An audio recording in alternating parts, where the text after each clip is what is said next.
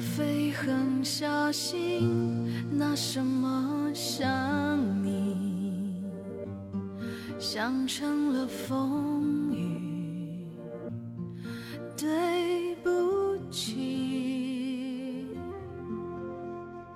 保护一颗心。大家好，欢迎收听《野史下酒》，我是主播恶霸波大。飞，老番仔，大家好，我是大王。所以我们是二当家、三当家都在 啊。嗯，咱们取经去吧。对啊，就正好保着你取经。嗯，这个今天其实聊的也是承接上回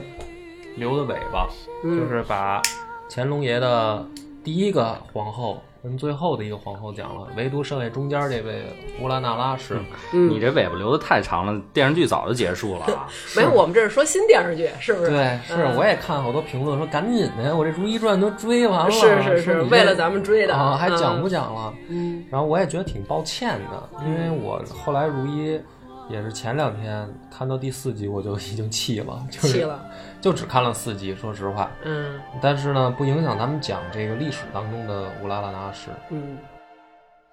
宠爱和被忘在心中交谈，说来你阻挡我的冷暖，梦的悲怆。你拉我的手，手一件孤单，思潮带来，说用来取暖。谁敢？啊，其实之前也有人留言啊，说应该叫她灰发那拉，因为乌拉那拉呢是青史稿嗯给她的这个，就怎么说呢？就是说她这个姓氏的问题。嗯，但是很很多人还是较较真儿的话，应该叫灰发那拉。你知道他为们好你知道为什么叫吗？嗯因为百度百科我看了，百度百科写错了。是吧哦，别闹，好像真说的他们那块儿是那一片儿都叫那拉，就是有各种嗯的那拉。后来他们分裂了，所以才叫什么灰发那拉、乌拉那拉，是吗？所以这个其实已经也说不清楚，因为有的人说青史稿写的不能当做这个标准吧，就哦，是怎么说呢？我觉得没必要较真儿，就是你知道这是我们在讲乾隆爷那个第二个皇后就就行了，对对对因为也没有对对那么必要说咱们不是考据，也不是说非得给大家讲这种历史的怎么说呢上课吧。没问题。啊，那咱先说说这个乌拉那拉，你看完以后，包括刚才我也给你讲了，最后它这个是怎么演变的这个事儿，还有最后剧情的发展，嗯这个你觉得符合历史吗？其实为什么说看到第四集的时候我就弃坑了呢？因嗯为就是等于前面这四集里面就已经有太多的硬伤硬伤，啊，他还不是说，因为我我其实很同意演戏或者说戏剧啊是最好加入一些原创嗯啊，你这个编剧也好或者作者也好。嗯，加入自己的想象，这个我很支持。包括咱们去看什么《和珅纪晓岚》啊这些剧啊，《刘罗锅》啊，是它肯定也跟历史不一样。嗯所以呢，呃，合理的改编，我觉得是我反而是支持的。但是，你接受不了那个红利哥哥，呃，对，但是不是那个也也无所谓。但是，嗯呃，但是就是如懿的这一上来以后，他会给我一种就是为了白而白，就是、 嗯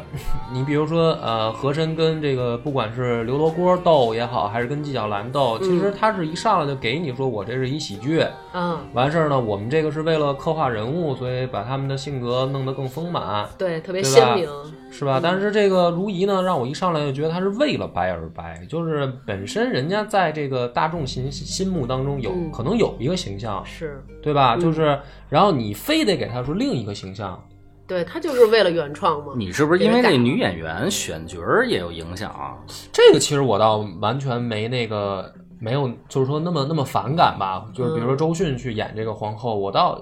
因为很多人说说这个明明已经是。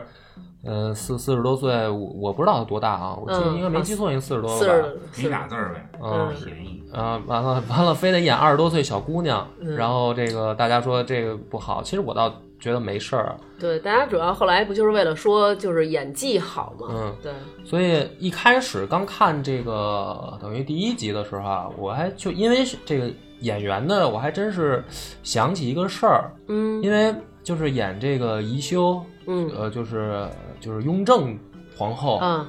就是陈冲那个角色，呃，就是以前那个《甄嬛传》里边那个，就是宪皇后嗯其实是啊。嗯然后还有跟他那个对手，就是实际上咱们说的甄嬛，甄嬛，嗯，那个演员叫邬君梅吴君梅，啊。这两个演员为什么说我勾起我想想一个事儿呢？就是他们两个是演那个末代皇帝，对，当时就是陈冲跟邬君梅去去演的嘛。演的，所以把这两位老演员，现在叫老演员了吧？那会儿他们俩演的时候，陈冲二十，邬君梅十八，嗯，就是满脸的胶原蛋白，对， 就是也是原生正态是嗯青春正当年的时候去演这种宫廷的这种怎么说呢内容的东西嘛。嗯然后时隔现在等于三十年了， 嗯，然后这部戏把这两位等于老艺术家请出来，又来演这部戏，就是一开始是给我一个感觉就是哟，好像还挺用心，哎，就是好像有点选角儿什么的，对哈致敬那个意嗯思，所以我倒对于如懿的这个选角色没有什么说不适应啊，嗯或者怎么样，我觉得还也还行吧。但是不过整体就是也有别的人跟我说说，你看人家这个《延禧攻略》就是一帮特别整容脸，就是特别嗯青春靓丽的，是到这儿虽然牌儿都不小，嗯如懿的牌儿都不小，但是怎么给人感觉就是老气横秋的呢？是吧？嗯对，就是因为岁数大呀，为什么？嗯对，但是我看的时候，就是有一块地儿我特想问你啊，嗯这个当时咱们录那个孝贤皇后的时候，嗯孝贤纯皇后的时候，说她好像是呃雍正帝亲选的。嗯就是让她来当，但是在、在这里边就给弄成，其实乾隆爷并不想选她，嗯，而是想选那对个如懿，就不是想等于选他第一集里面就是直接有一个非常大的怎么说呢，叫原创吧，我只能说，或者叫改动。嗯那么呃，咱们就先从这儿入手吧，因为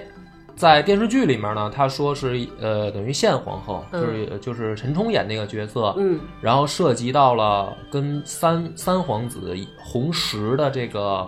呃嗯等于拉帮结派的事儿里面有一个阴谋，有一个阴谋，然后所以把他呢给打入冷宫了。嗯然后导致的说，这个回防那拉呢受到牵，就是周迅演这个角色，然后受到牵连，嗯然后变本来说乾隆想选他当正福晋，嗯结果搞成侧福晋了。是那么咱们从这儿入手呢，其实要先讲就是红石这件案子。嗯为什么我说它原创了呢？因为在这个真实的历史当中啊，首先这也是一个疑案，就是也是一个悬案。但是呢，大家都知道，就是呃，在雍正爷上位的时候是有过一场怎么说呢，叫内部斗争吧，嗯皇子为了争位，嗯而且说秘密建储这件事儿，实际上也是在雍正朝开始真正确立下来。就是我跟上次咱们讲的，说在正大光明匾后面，嗯呃，把他的刻名字儿字然后写在盒子里面藏起来嗯，也是从雍正开始吧，就是政治正式按照这个把它当成一种制度来来实行。哦，从他才开始啊？，对，前面就是说有这样的苗头，但是哦那如果要是已经实行这制度，他们也不就不用争了嘛，哦，是吧？就是说真正说按照这个来定，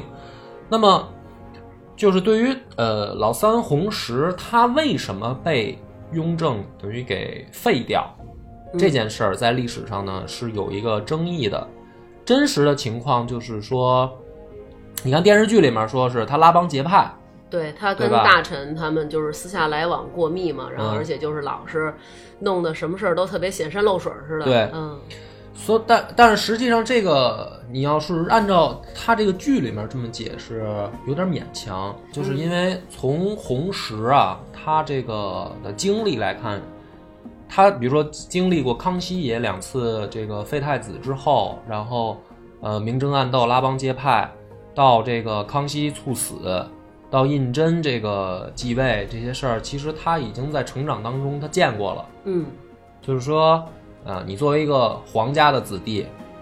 呃，你见过一些事儿以后，你起码心里都有点逼数吧，对，知道就什么事是儿该干，什么事儿不该干。不会，起码不会说做出这么幼稚的行为，就是说我明目张胆的拉帮结派，对，你这不是找你爹修理你吗？是吧？所以说这个编的有点太生硬。比如说你你编一个没有任何政治经验，也没有经历过前朝那些。就是你爹继位时候那些事儿的一个皇子，嗯，然后说他这个天天性就是这种直脾气，然后张扬的性格，这个也还说得通。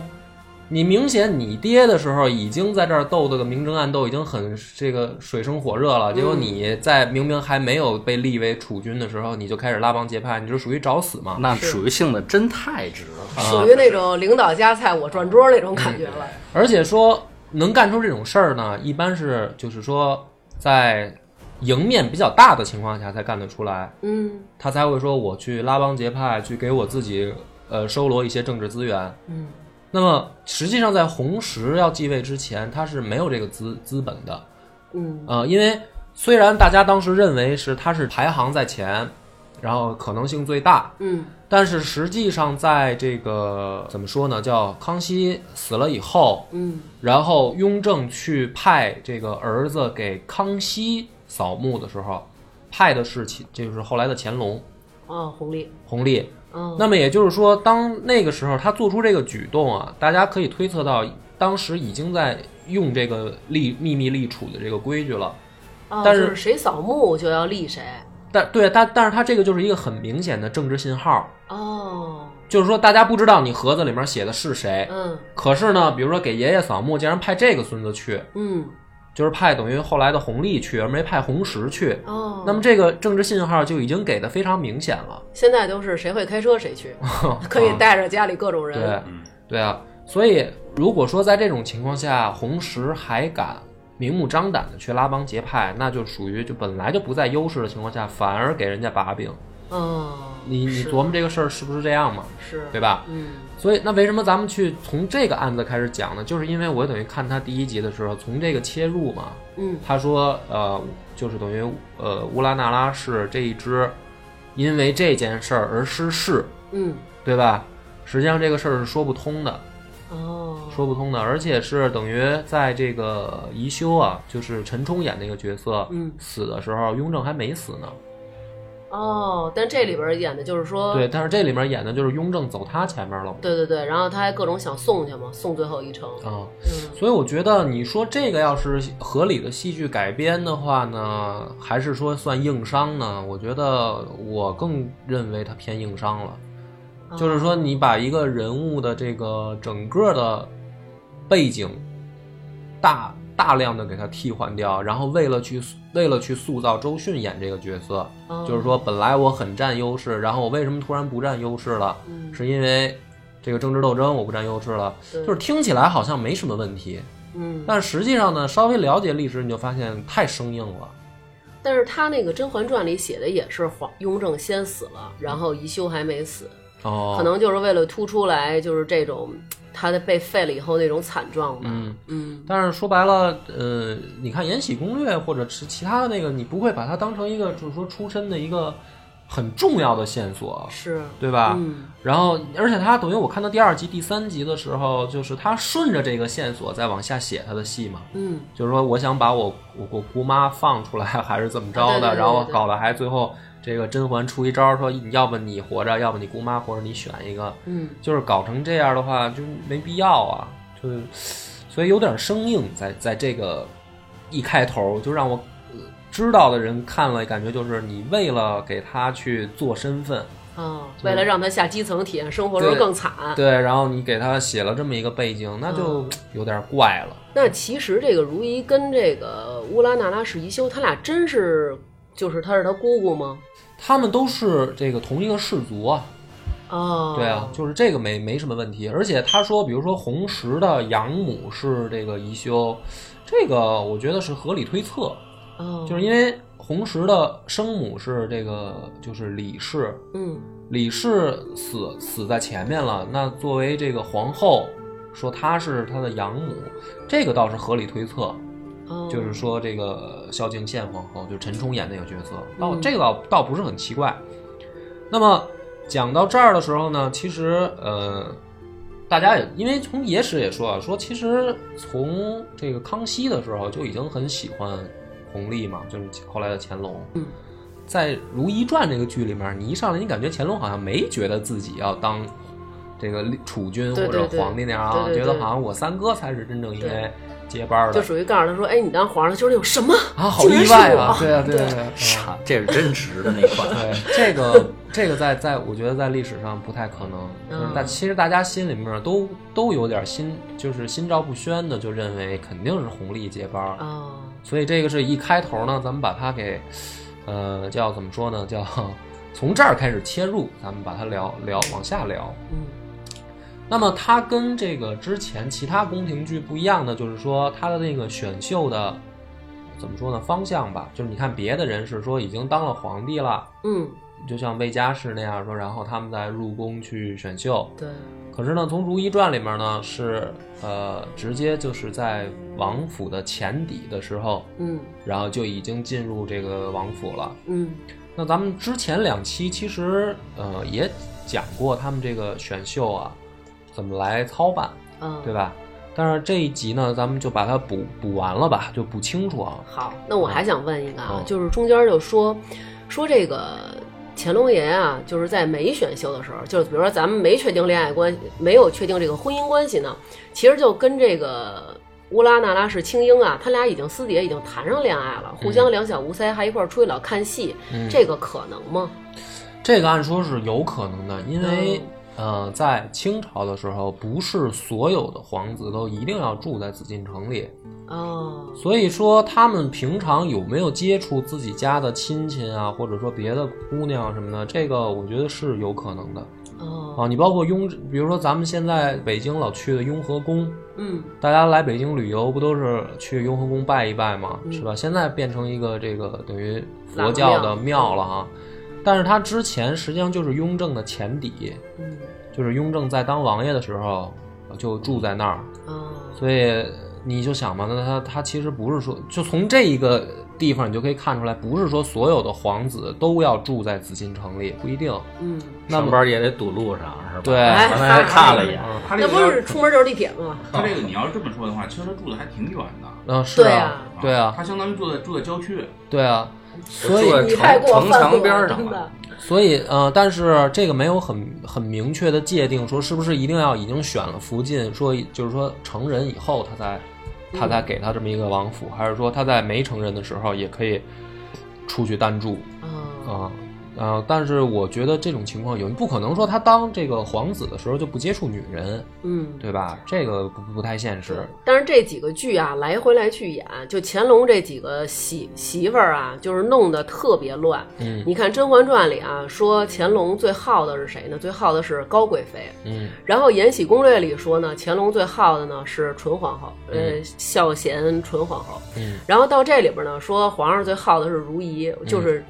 就是谁当女主角，哎就好爷谁就最好谁，而且是吧 那这爷可当的真不太提气、而且你看，啊，就是演哪个里边儿，就是其他那个那个人就特别不好。就是被整了。但是咱们就纵观这三部戏，嗯其中有两部都是说乌拉那拉氏嗯是一 bitch，、啊，然后哎，大部只分呢有如。懿，哎，只有是吧啊如懿是贯彻始终的是 bitch，然后但是在这个这个，我就为了录这期，我还把小说给看了。哎呦哦你要是看完这小说啊，嗯咱们之前那孝贤纯皇后那期，我都想给她下了，啊就是这女的太鸡了，就是特别心机，你知道吗？，对，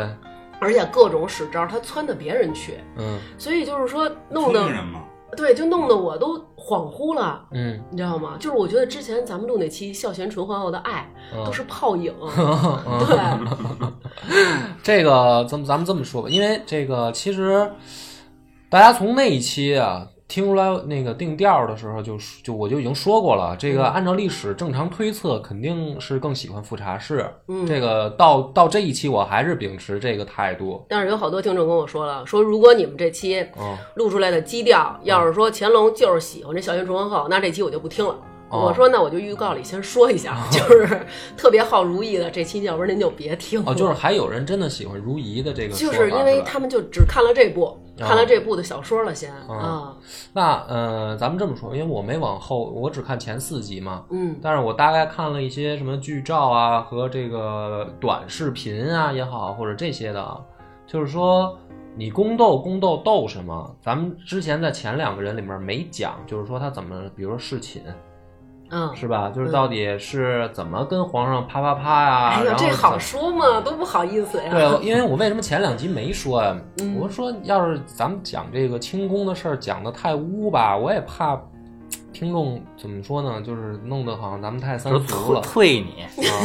但是后来呢，我一看我这边评论也有说说，哎呀，你们怎么讲这么污？我一想啊，这还污， 就是我这还搂着说呢，然后他还觉得我在讲得不是污他事儿都干出来，还不能让咱们后人说啊所以说后吧？来我今今天这个录之前呢，我也想就是去他地的吧，就是干脆就照污了讲吧。嗯，这个讲讲到底，你得讲一下目的，宫斗的目的是为什么？宫斗的目的啊，嗯首先，如果我我作为一个女人来说，一夫多妻，我对一个老爷们儿，好几个媳妇儿，嗯，我肯定想啊要他更宠爱我呀，因为女人是感情的动物，对吧？我肯定希望在众多的女人当中，虽然她可能不脱颖而出哎，对她可能不每天给我金条，但是她每天晚上找我睡觉睡觉，对，咱们就聊她这个。可能不嗯趴我，她睡我，但是这就证明了我在她心目当中是不可或缺的一个女人，就是有一哦种被需要感。明白那吗老爷们儿挺硬之后啊，之后你还有炫耀的资本，啊，对啊，就是说你有金条有什么用啊？我有爷们啊，所以咱们就从这儿开始介入的聊，嗯就是，呃，我先不管那个你那边听众给你提的这个要求，说要是还讲他爱富察氏就怎么着啊？ 嗯咱们从皇后这个身份来说，嗯说什么呢？就是皇帝啊，到底怎么跟他的媳妇儿们睡觉？咱们就从这个来讲。曾经真以为人生就这样了，平静的心绪却在有浪潮。斩了千次的情丝却断不了，百转千折它将我围绕。有人问我你究竟是哪里好，这么多年我还忘不了。春风再美也比不上你的笑，没见过你的人不会明了。咱们就从这个来讲，因为你要非要说感情啊，就是说他到底喜欢谁啊，他爱谁啊，这个东西你在史料上你也看不出来。啊，其实对你这都是一种人很主观的这哎种对对感对觉的没事儿错没错。那我不可能就是说啊，我认为他最爱他，我就告诉你这一定是真相。嗯那么怎么办呢？咱们只能就是说从他实际上的行为上来说，就我刚才说那种老睡谁呗。老睡谁的问题，哎嗯对吧？那我现在有一个问题啊，就是过去甄嬛的那个戏，还有比如说《延禧攻略》啊，还有这些，就是在古代有这么一种叫嬷嬷，嗯，它是叫教引嬷嬷，就是比如说现在我要选，我看上芳儿了，嗯，哎，我说芳儿你入宫天天的伺候我，嗯，但是芳儿呢是一个清纯的美少女，就她不是像现在这种烂人啊，她是一个可以清纯的美少女，嗯，我得派一个人去教她。对，除了教她行走坐卧呀，不能说大步流星的，一说话就是红利哥哥。嗯，我还得教她怎么陪我睡觉，怎么伺候我，是吗？嗯这个你你就是等于还是没聊到太污的那块儿，我是想直还接有讲，更污的？我是想直接讲他怎么怎么睡的这块儿，干脆今天那我就想问问，有没有人教？有啊，不是说像过去似的，就比如说，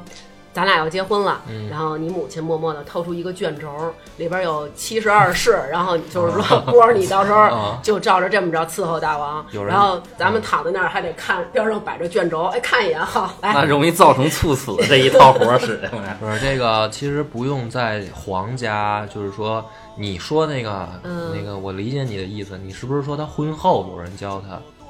婚前吧，婚不前是说就是说有一应个该是香压应该是箱顶对儿，，应该是吗哦婚前就有人去教他，而且也不是说非得是选就到那皇帝家。嗯出宫图什么的，不都得看那种东西学吗？这属于古人的家教问题了，就是哦你一般闺女你不也得教吗？你也嗯不可能说就什么都不教就直接就让她结婚就嫁给别人啊，对吧？就是现说在的姑娘可能得教父母，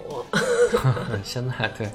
现在各种花样儿是吧？嗯咱们咱们就说这个，呃还是以剧为线索啊。嗯这个剧里面儿其实很多剧拍的最不合理的在哪儿呢？也是要解答我前面那个提出来的问题。你看有很多啊，咱们说翻牌儿，翻牌儿，嗯对？吧？你看各种的宫廷剧，它总给你一个印象说皇帝好幸福啊，嗯，然后每天晚上他对那个对太监会端来一个端来盘子菜谱儿啊嗯，然后这个盘子上面呢放着各个妃嫔的这个小名牌子嗯名牌，对吧？然后他今天翻谁的牌儿，谁就去陪他睡，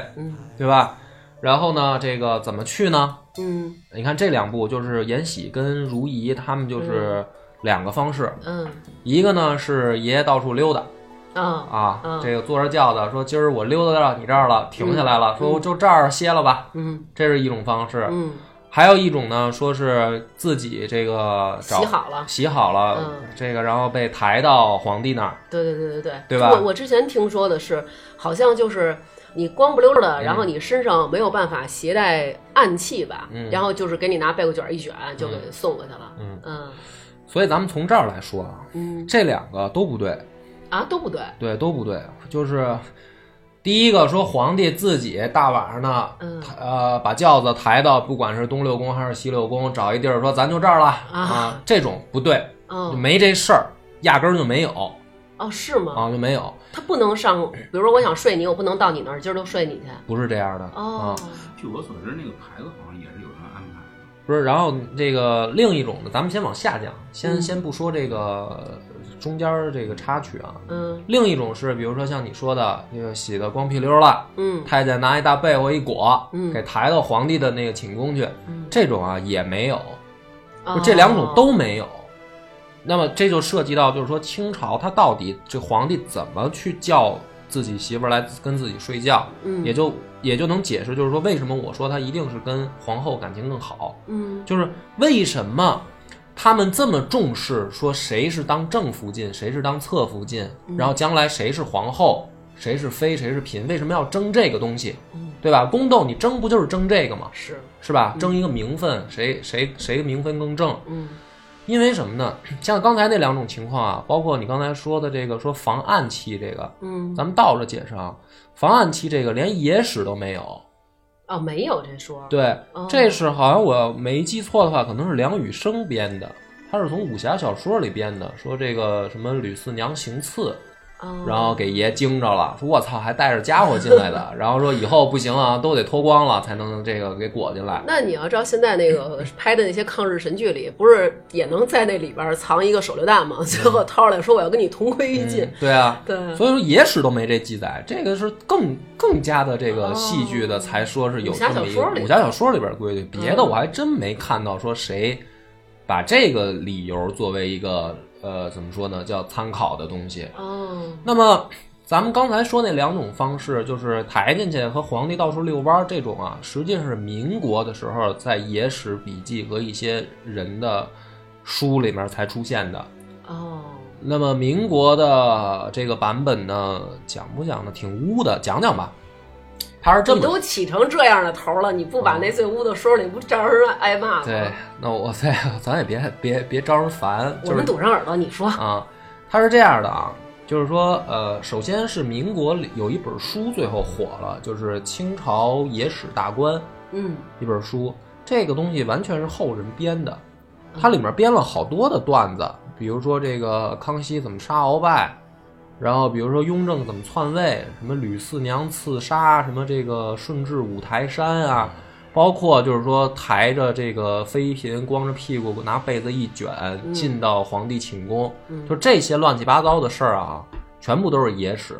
哦基本上都是在这本书里面流传出来的，哦就是你要找源头，嗯而不是说真正史料记载的。嗯那么这本书他在写这一段的时候呢，写的还挺详细的。你说吧 啊 就是你不污的来了啊用哎询问的眼神看我们了。这个说，皇帝要是跟皇后睡的时候呢，首先是先找净室房的太监来把时间记下来，这样为了防止以后万一皇后有孕，可以查时间推是什么时候受的孕。嗯然后呢，他说，如果要是跟妃嫔呢，就是在晚膳的时候，嗯啊，然后太监呢端上来一个盘子，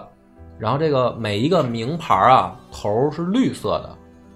绿色的一个牌子的头，然后牌每子一个都是绿的， 《延禧攻略》里有这情节呀对，不对啊李煜端上绿头牌啊，他那个绿头牌，我之前看的是这样的，就是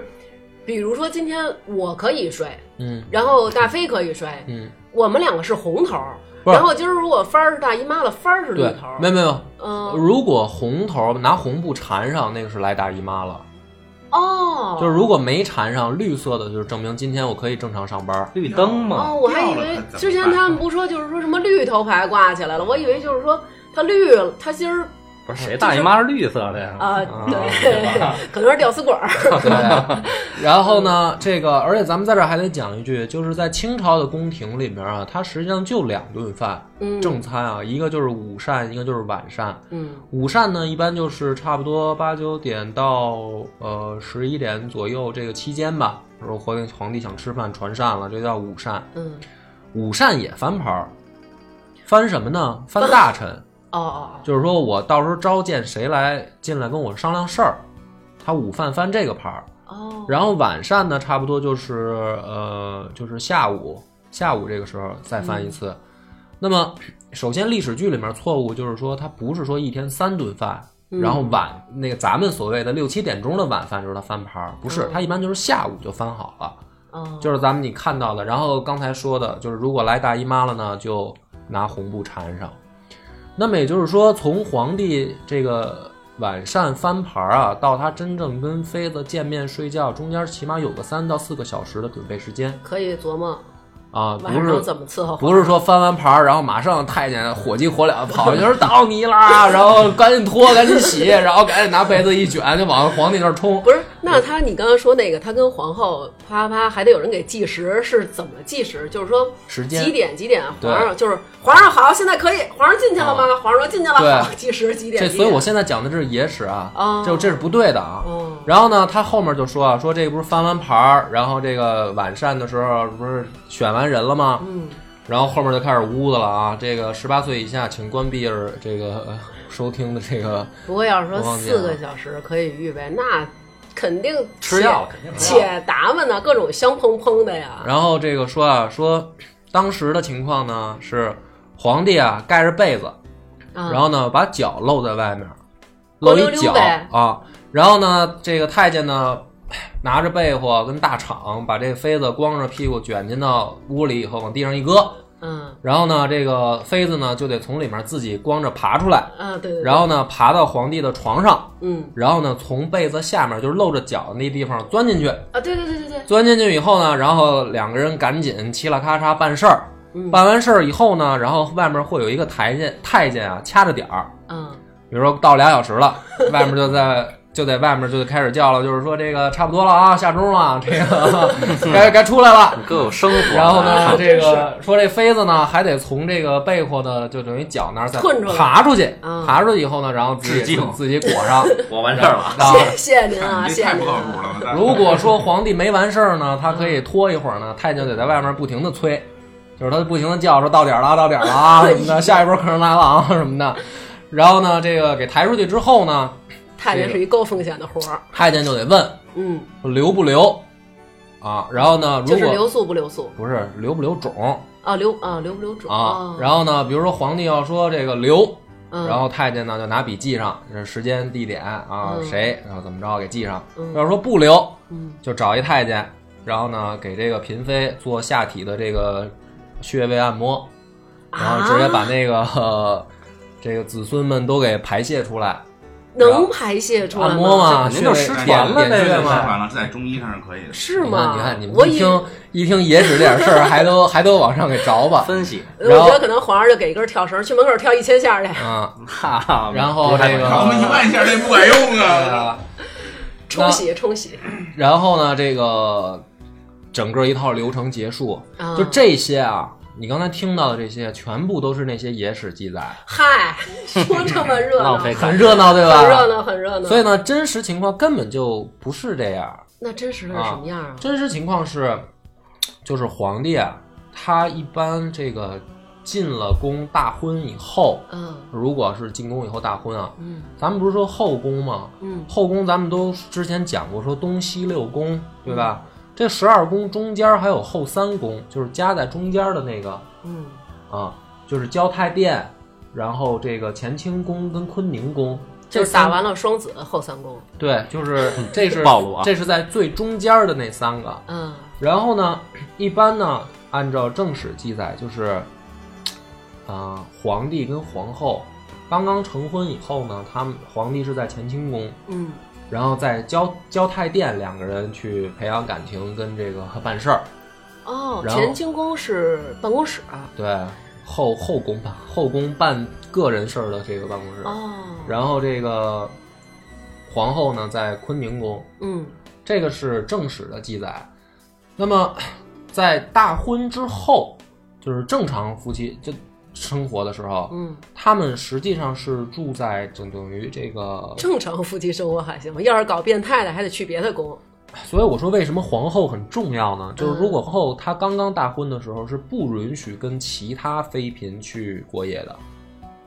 哦，这么严格啊？对，就是说我肯定是要先跟我的皇后两个人把该办的事儿办完了，哦，才有你想象当中翻牌的那些事儿。哦如果没有，就是比如说皇后觉得还还不够过瘾的话，那就直到皇后满意为止，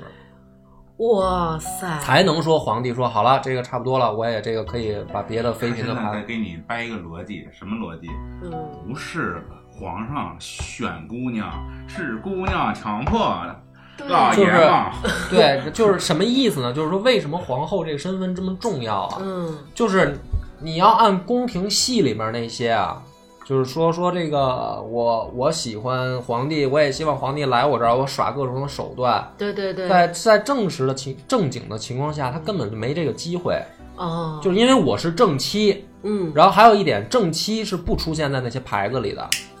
哦就皇后是不用被翻牌的，属是于他皇们后点皇上，就是他们两个是正常夫妻生活，两个人平常就住一块儿。然后比如说皇帝说今天我也得差不多这个，比如说你身体不舒服，嗯我我也该宠幸一下你妹妹们了什么的，嗯然后才在晚膳的时候，太监把牌子端上来，我翻一个，哦，就那牌子上是那端上来的牌儿里是永远也不会有皇后的名字的，明因白为了，她是主人，她在这个皇城里面她是主人，她不是那个我需要伺候的那个不会有疙瘩，啊。所以就是说，其实皇后的心态才最难拿。对，那就咱们就这么说，那就不存在皇后跟他们争宠了，哎对，对吧？对啊就属于皇上说说今儿我想睡睡，跟皇后说说那个。今儿我想睡令妃，嗯皇后说：“我呸，我还没够呢， 对睡我这儿，他就必须得睡这儿。对啊，嗯，然后呢，这个他们两个大婚之后，然后按照正常的这个在光绪年间的记载是这样，就是说皇帝跟皇后他们住在养养心殿后面的那个东院儿，叫体顺堂里，”嗯，就是他们两个人，皇帝加皇后，正常情况下是等于就住在这儿。那所以皇上就平时他不是自个儿睡，嗯，对啊，但是这些戏给我们的感觉就是，平时皇上是自个儿睡，想起谁来，恨不得夜里夜宵都能给你叫过来睡。只只有在他斋戒的时候，嗯，然后皇后回中翠宫，哦，是只有在这种情况下，一般的情况下都是皇帝跟皇后两个人一一块儿住在体顺堂里。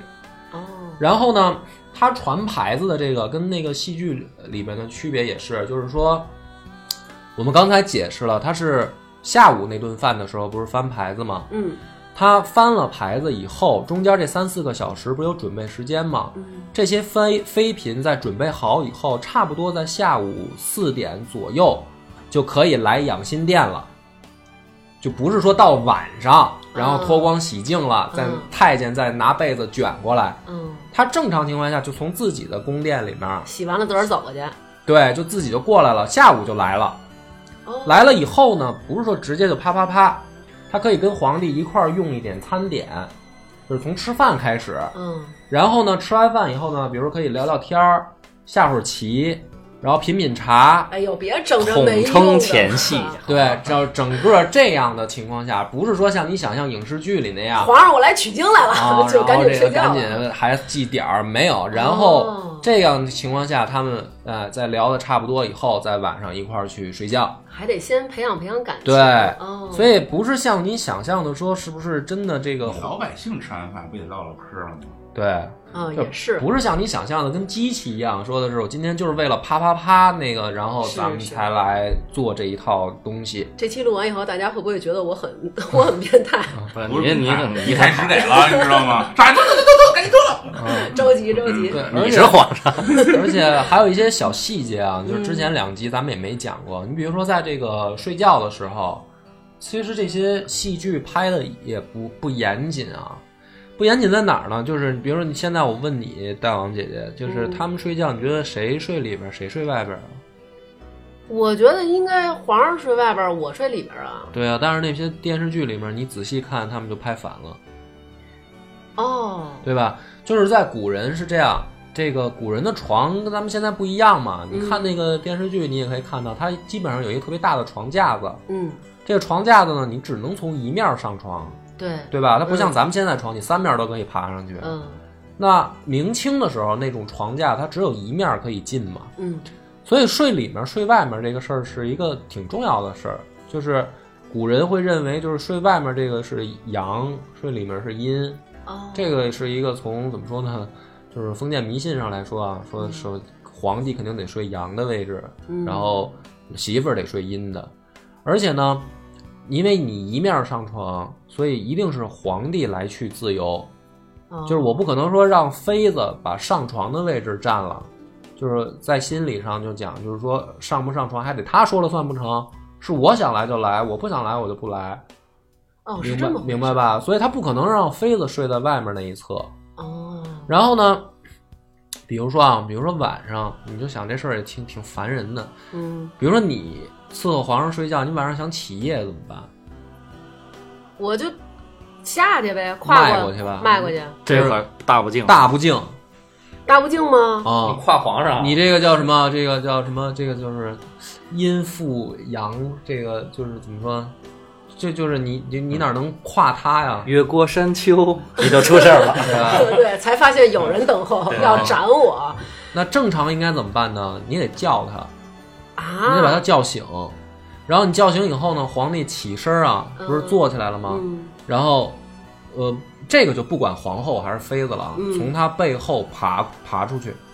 那我不是还得给他叫醒吗？对，啊，要不你就憋着，那不能尿床上啊！不是，那我觉得我就快去自己解决完了就那不完行，了那。样就不合规矩了，哇，你就是就是违反违反礼制，就是大不敬了。那皇上，我要是皇上，晚上吃晚膳时候，我得跟妃子说，你少喝点 汤啊，你别晚上老叫我。，对，嗯然后这个咱们就是讲这些侍寝是，嗯我想说明什么问题呢？就是说在那个时代啊，你去看宫廷剧里面，说我怎么把皇帝今天晚上勾搭到我宫里来，嗯，这些事儿就通通都是野史前提下的演绎了，哦，它就不在正史的那种怎么说呢，就是环境下可能产生的。那还有就是这个戏里演啊，就是皇上后来找了一个妃子，嗯，哦，找了一个嫔叫玉嫔，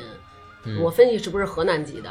然后她 呢，她就是晚上吧，她跟皇上在屋里，这个你什说么分析皇上那床统共就那么大，大点地儿咱都知道，去过故宫就那么窄啊。嗯她在皇床上跟皇上俩人赛啊跑，就是你说那么点地儿，嗯，有什么可你来呀？你追我啊呀？有什么可追的呀？我一伸手不就给你拽怀里了吗？嗯然后他俩就在那儿就是各种淫词谚语，然后门口有一太啊监，太监在门口听着，嗯说那太监都受不了了，从袖口里掏出棉花给耳朵堵上了。嗯，太监可以听皇上的床根儿吗？它是这样，就是你要说床这个事儿，嗯，我要没记错的话，反正从明朝开始吧，一直到清朝，他们用那个叫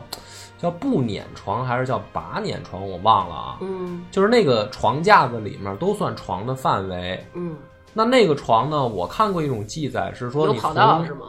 呃，没有那么夸张，嗯，但是呢，是说你从进那个架子口到真正躺的那个地儿能走八步哦，那可以跑起来。啊，然后里面呢还可以放一个小茶几之类的东西，就是说它还是有一个空间。但是说俩人在里面赛跑，这就不太可能对，了。就是那种你追我呀什么的，我嗯说有什么可追的嗯这呀？这有点扯淡了啊！嗯但是他就说这个床架子里面空间还是有的啊。啊就是咱们聊回来吧，啊如果说灰发那拉呢，其实他在这个怎么说清史里面啊，留了一个很很关键的一个案子。这个案子就是说关于他为什么被废，对对吧？对，就是这两部剧里面后后来肯定也拍了，啊只不过我没看。然后我看过别人的评论，嗯，是因为之前有人写过，就是说，其实皇上当时非常宠爱这个高贵妃，然后还有什么纯妃，嗯为什么要立皇后的时候直接崩就把她给立为皇后了？所以说，其实皇上对她还是有偏爱的。嗯但是又有说法说，其实皇上也不怎么爱理她，嗯就是也不怎么睡她。你想，她都到那么大岁数了才有皇子，嗯所以就是说，包括有的人就说说，其实，在正史里边啊，皇上也发现了一些他的问题，嗯比如说就是关于四阿哥永成，嗯然后就是说他好像也就是想让永成当太子啊，所以最后怎么怎么着，皇上又对他就嘖失去了宠爱。呃，没有那么细说的话，如果就聚焦于他被废这个案子啊，嗯其实呃内容并不多。嗯咱们把这个故事可以从头讲，就是在乾隆三十年嗯正月的时候呢，当时是乾隆皇帝第四次南巡，嗯就是下江南玩儿去。嗯那么这一路上呢，他带的呃妃嫔里面就是呃乌拉那拉，当时已经是皇后了。嗯也带了魏佳氏，还有其他的几个妃嫔。那么在这一趟行程当中，按照正史记载，是一开始乾隆对乌拉那拉的反应还是比较好的，而且还在过程当中给他过了一个四十八岁的生日，帮哦他庆祝生日。嗯呃，而且呢，这个一切记载都没有看出来有任何的问题。嗯啊。但是呢，是到了这个杭州以后，当时是据说是到了二月二月十八号，白天还没事儿，就是两个人早上一个上午还一块儿吃饭，嗯但是到晚饭的时候，说皇后就没露面了，哦就不见了。嗯然后呢，从那个时间点开始，就没再露过面儿，就不知道去哪儿了。然后直到是这个后来，才有人知道说已经把皇后给送回京了，哦直接给送走了。那可不可以理解为他俩吃早饭的时候是不是还没闹不高兴了？对，那么就是说，关键的时这个从时间点上来看，就是说从早饭之后到下午的这个时间，发生了点什么？发生了一件事儿，导致这两口子感情就破裂了。而且这事儿应该挺重大，还挺重大的。嗯这个网上包括《延禧攻略》啊，有这么一个题，网上也在讨论，嗯就是这俩肯定吵架了，但是他又干了一件事儿，就是断发。嗯他是不是可能没赶上二月二龙抬头，二月十八嗯了，着急呀、啊，是，当然古人对于断发这件事儿是非常忌讳的。对，嗯然后他等于帆儿哥提前把这个断发这事儿说了。嗯那么断发这件事儿实际上是在等于乾隆三十一年的时候，嗯，他自己才说出了这个原因。皇上说的，皇上说的，就是说他当时给他送回京，然后没过多久，这个乌拉那拉就就死了嘛。嗯就是这个期间，大家都不知道因为什么，就是为什么给他送回去，为什么把他的那个四份这个就是宝册给收回来，因为他是等于他有一份皇后的这个册封，有一个皇贵妃的册封，然后贤贵妃和贤妃，他一共有四份册封的那个，就相当于文牒吧。嗯他回去以后就都给他收了，收了以后，然后呢，裁减他的佣人。到七月份的时候，等于大家也都知道，就是等于他手下就剩下俩宫女了。嗯那么从赶回京到他死这个整个期间，乾隆是没说过为什么，这段期间大约有多长，也都没说过为什么。就几个月时间啊哦，就大家大家都在猜就是为什么，但是他没说过。嗯十三年之后，他才第一次说，嗯就是为什么我当时把他送回京，然后自己说的原因是说他自自己剪发。哦那么剪发这件事儿呢，在在当时清朝来说，的确是一个大不敬的行为，嗯就是你你不能随便自己去剪头发，都得是怎么说呢？叫嗯、除非特殊原因吧。嗯，那你说，比如过去皇上他们不是说什么呃，除非遇上国丧，对就比如说是皇上死了，或者是太后死了，然后那你说平常他们这些皇上，他们前面这块儿都没头发，不天天也得刮吗？嗯，那不一样啊，那这个那是他们的发型发饰问题。嗯再说他也不是男的嘛。我看那个就是大家的评论啊，就说说是因为乌拉那拉氏她在跟皇上这么久的这个夫妻的这个感情生活当中，就是屡次的受挫，嗯包括比如说她对皇上啊、皇子的态度，然后导致她就是。心灰意冷吧，就是咱们讲那种杀人诛心，哀莫大于心死。她可能也是因为你嫁到这里来，只有这么一个老爷们儿，对吧？而且古代又真是三从四德，我就一颗心扑在这个男人身嗯上。但是从这个男人身上，他屡次的让我失望，让我受挫。他也是因为，就是对这个男的失望到了极点，嗯所以他才断发。因为古代没法离婚，你就离婚，你也不能说跟皇上嗯离，对吧？所以他用这种方式去断发，代表的就是要么你就。哎，就是算我出家吧，嗯是用这种方式在跟皇上表明我要跟你离婚，是吗？所以你看，他这个问题就是说，呃，后世大家去猜测，就是赶他回京是因为他剪头发，但是他、嗯他为什么剪头发这件事儿就打一个问号了，对，就是他为什么会做这个行为？是，这第一点肯定是他知道这个后果的严重性的，对、啊，不然他他没必要突然去做出这么一个举动。对，那么就是一定有一件事儿刺激到他，说我必须要做出这种行为来表现出我的不满。嗯，那么实际上我们猜测的呢，是他剪发这个行为的诱诱发的原因嘛？那么可能是分叉不是，我操，那了，有哦太牛分逼叉了了，啊！这个不要是咱们接个洗发水的广告挺哎合适啊，呦然后这个真是放在这儿。那么其实后世推测只有两个，一个就是说爷下江南出去要柳儿去，然啊，后给皇后招不高兴了。嗯，那么这个呢，我觉得也不可信，也不可取，就是所以这个版本我直接就不讲了，嗯就是我只提一句，就是说有人这么推测。另一个版本，我认为也相对来说可信，嗯，是什么呢？就是因为在后来的结果来看，没过多久，乾隆就把这个令令贵妃嗯封为皇贵妃了。嗯，那么，另一种推测的原因就是说，是不是在下江南的时候，他就跟乌拉那拉聊起过这个事儿，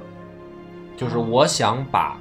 这个令妃，就是魏佳氏，嗯，再进一步册封。那你这样，你那就是诚心逼皇后了。你皇后没死，你怎么立皇贵妃啊？对呀、过去不是说必须得皇后不在了才要立皇贵妃吗？所以呢，当时的这个按照正常的历史解读呢，是只有四种情况，才有可能说皇后在位的时候立出皇贵妃。嗯，第一种呢是说，打算把这个人将来立为皇后，哦，那么他会可能在一个考察期或者过渡期的时候，先被晋封为皇贵妃，嗯这是第一种可能。嗯，那么这个明显，嗯，如果是这个原因的话，那肯定是乌拉那拉不能接受的，因为哦我就是皇后嘛，嗯你你你难道是想将来让她当皇后吗？这肯定不能接受。第二种呢是，呃，当比如说先皇已经死了，把他的这个嫔妃可以追封为皇贵妃，哦，那这肯定也不现实，对吧？第三种情况呢是，当贵妃重病在身，嗯，可以冲洗，哦，就是说这这女的快死了，嗯，然后想让她病好，已经太医已经没招了想宽慰宽慰，啊、那怎么办呢？说啊、封个皇贵妃，嗯然后没准儿还有救儿，就像高贵妃那样是吧？啊。嗯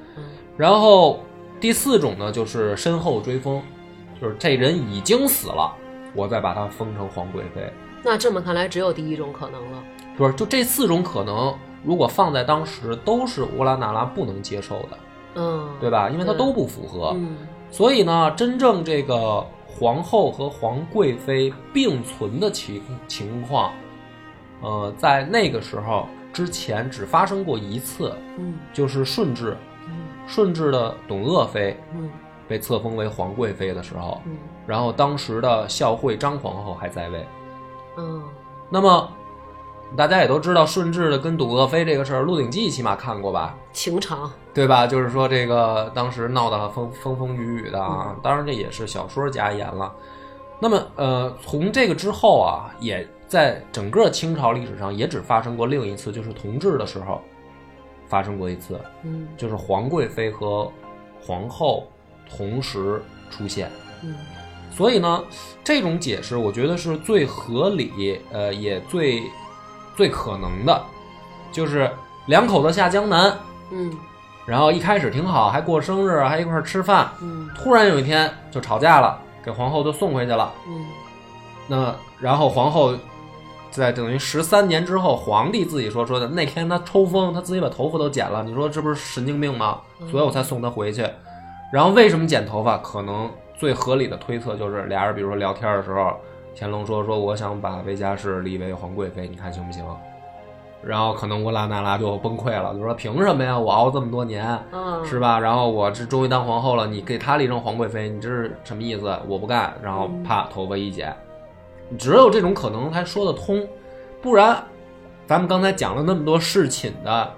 那嗯么多名分的问题，她已经是皇后了，她再不得宠，再怎么样的话，她毕竟是皇后，她是国母，嗯，就是她没有必要去跟妃嫔去争宠。对，那咱就说我已经是皇后了，你就立她当皇贵妃，这又有什么关系？为什么还为这事儿值当跟老公决裂？因为就是按照那个咱们刚才解释的那几种情况可能啊，就是是说啊这可能真的是危及到他的地位了，啊，所以他就必须要出来一争。嗯，那历史的结果大家看到的就是没争过，是，就等于直接就爷就急了，就是那干脆你我反正不废后，嗯。但是呢你你也就边儿边儿待着去吧，你我就不要不要你了嘛。而且从咱们上一期聊令妃开始，能感觉到其实皇上对令妃的喜爱还真的是挺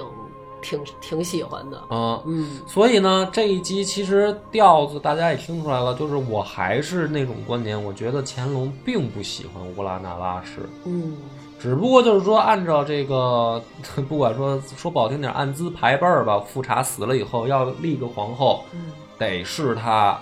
这个好像说立她也是因为就是甄嬛说了，嗯说立她吧，嗯我看她还行，嗯，所以才立的她。对啊，所以但是你要从这个推断呢，我觉得从感情上来说啊，我还是认为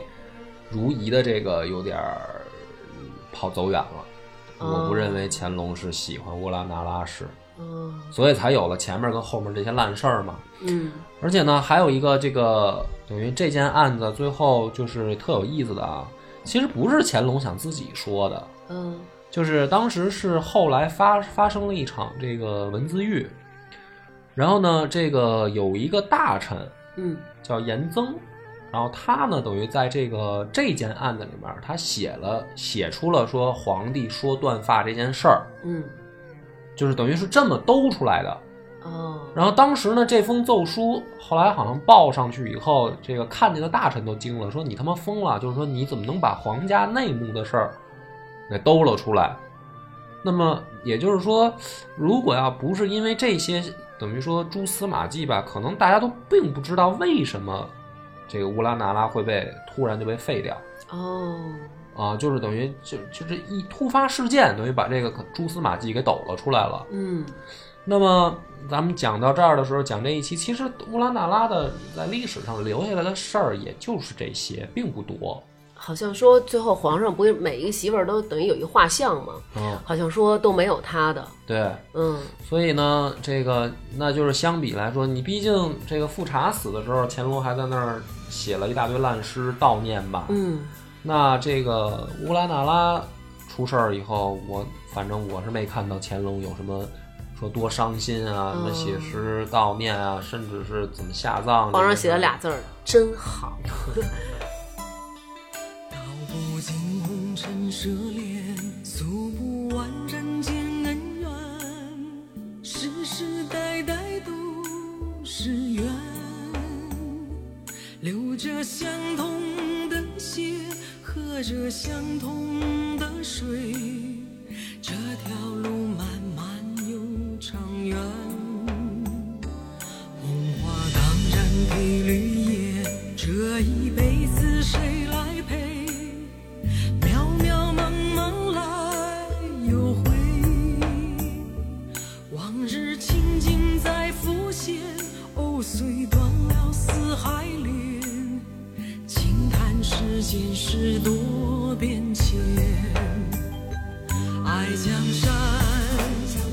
更爱美人。每个英雄好汉宁愿孤单。那皇上对乌拉那拉氏的孩子怎么样？孩子的话，反正啊，对这个也说啊，说这个，呃，富察死的时候，嗯当时咱们其实讲了一句，但是没细讲，不就是说这个乾隆爷不高兴，不是有人因为这事儿遭到牵连吗？嗯但是历史上的确也出现过，就是有一种记载说他真的是对于其他的这个孩子拳打脚踢的，哦，就是不高兴啊，但是没有说剥夺爵位啊什么这些倒倒倒没有，什么嗯除开除皇籍什么的这些倒没有。嗯，所以呢，你要说对孩子们的态度，起码就是，倒也没见着他对乌拉那拉的孩子说怎么呃刁难。嗯嗯，那这个里边有一有一个问题，我还想问你，当时看的时候连我这种都觉得不合理啊。就比如今天分儿是皇贵妃，嗯啊然后呢，今儿拿那螃蟹有死 的，我说不行，啊，怎么回事儿？我嗯出宫，让我吃啊什么糊我的提前退休，让你死。啊，让我吃死 螃蟹，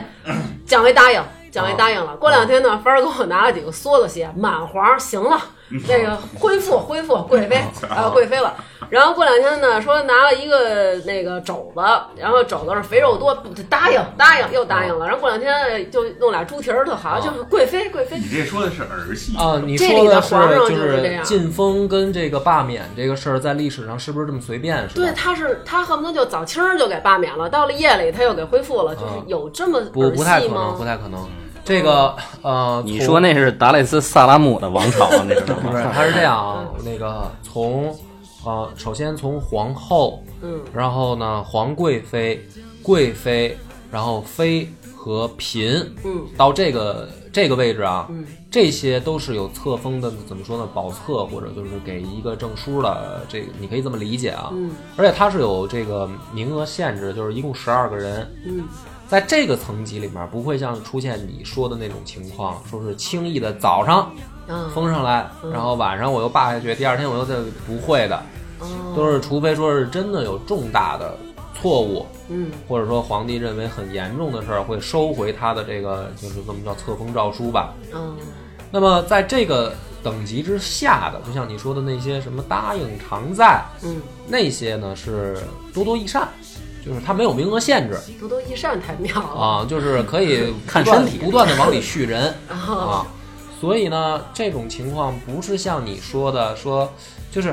哎怎么说呢，在这个层级以上的呀，嗯只有重大问题我才会追回你的这个册封的名册，啊在这个之下，我连追回的必要都没有。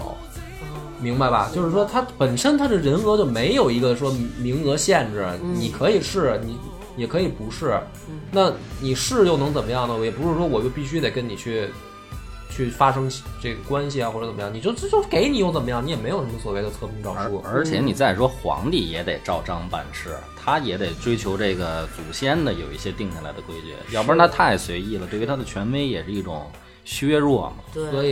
以不像电视剧里演绎的那样，说这个在这个名分上，今儿封你，明儿又给你拜去，就是这就是扯淡了，没有这样的情况。那在《甄嬛传》还有这个《如懿传》里面都写了，就是说这个皇上和钮祜禄氏，也就是嬛，嗯他们两个并非亲生母子。嗯然后呢，不管是哪个，就包括如懿啊，还有谁啊，就是各种的想帮着乾隆找生母。啊，我觉得这甄嬛，咱们以后也可以聊一期哦，你又挖坑了啊，是吧给你挖坑的。啊那就咱们就看看以后的这个，看这期效果吧，好看吧大家这好吧个嗯他骂成什么样？啊，看坑好不对好？吧嗯对，咱们不得不说，就是小说是小说，历史是历史，就是可能我们看一个小说时会有一种先入为主的态度，会很喜欢某一个人物，但是历史上这些东西，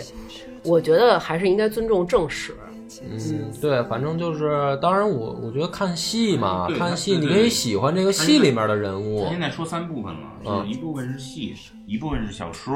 还有一部分是正史。对这三部分其实完全都是不一样的。对，所以你你喜欢的那个人物，他是那个戏剧里的人物，嗯，这个我觉得没有任何的问题。对，然后我们今天呢，只不过穿插的就是给你讲你喜欢那个人物之外，历史真实当中可能那个人是什么样，嗯啊、不影响，也不是说必须，就是说我也不说这个戏拍成那样就一定是拍的不好。是，那么我觉得挺好啊，起码有有很多人因为戏剧可能喜欢上历史，对，没错对。是这个观点。然后我还看了看那个八卦啊，就是说这个其中有一段儿就是说皇上结婚，这个皇上结婚就是拍有一段儿就是说这个周迅跟皇上结婚，然后就是从那个太和殿吧、嗯那块儿就一直走过去。其实娘娘结婚的时候，因为她等于是从她那个，她已经是在紫禁城了，嗯再跟皇上结婚，就不是说过去那种从娘家结婚，嗯你得从娘家走，你得从你自己的那个宫殿走到皇上那儿。嗯就是其实啊，她是从夜里十二点就起来开始梳妆打扮，身上的珠宝多达五万多件儿，嗯而且就带着叮了当啷的啊。嗯她走到跟皇上结婚，就是咱俩拜堂成亲那地儿，她走了整整两公里。嗯，对，然后我觉得这当皇后也真挺不容易的。他这个我觉得你说的那个就不叫结婚了，嗯就是他皇后跟皇帝一样，他也要有一个怎么说呢，叫册封仪式，或者说这个就是说就任啊是就任仪式吧。对但是他是指这个事儿，然后他们不是还给那个皇后金印，什么什么皇后宝册， 都让他背着。而且最狠的就是我才知道那都是纯黄金的，嗯，对，那你说这是旷工 吧？不是真的，就是说给皇后一个本儿，哇，那是一纯金的，然后皇后还得接过来，然后再递给旁边的，我端得动吗？哦，我觉得这挺狠的。然后还看了一个说，康熙结婚的时候花了五百多万的白银，这五百多万白银如果折合成人民币，差不多需要十一个亿。哦，就是跟他比起来，我觉得小明哥他们那个婚礼简朴，简朴啊，咱们这种就叫没办事儿，我觉得咱啊们，这属于糊弄了。哎，没办事儿就是没办事儿，我们就家里一块儿吃好了嘞，个饭，我是听出来你什么意思了。凡儿哥，你啊，自己嗯留神掂啊。嗯量吧，掂量吧啊，行吧，那咱们这一期到这儿，感谢听众的收听，谢谢大家欢迎大家留言讨论，拜拜。嗯拜拜。时光一别经年，从不曾忘旧容颜。每想一缕心间，仿佛故人梦中相见。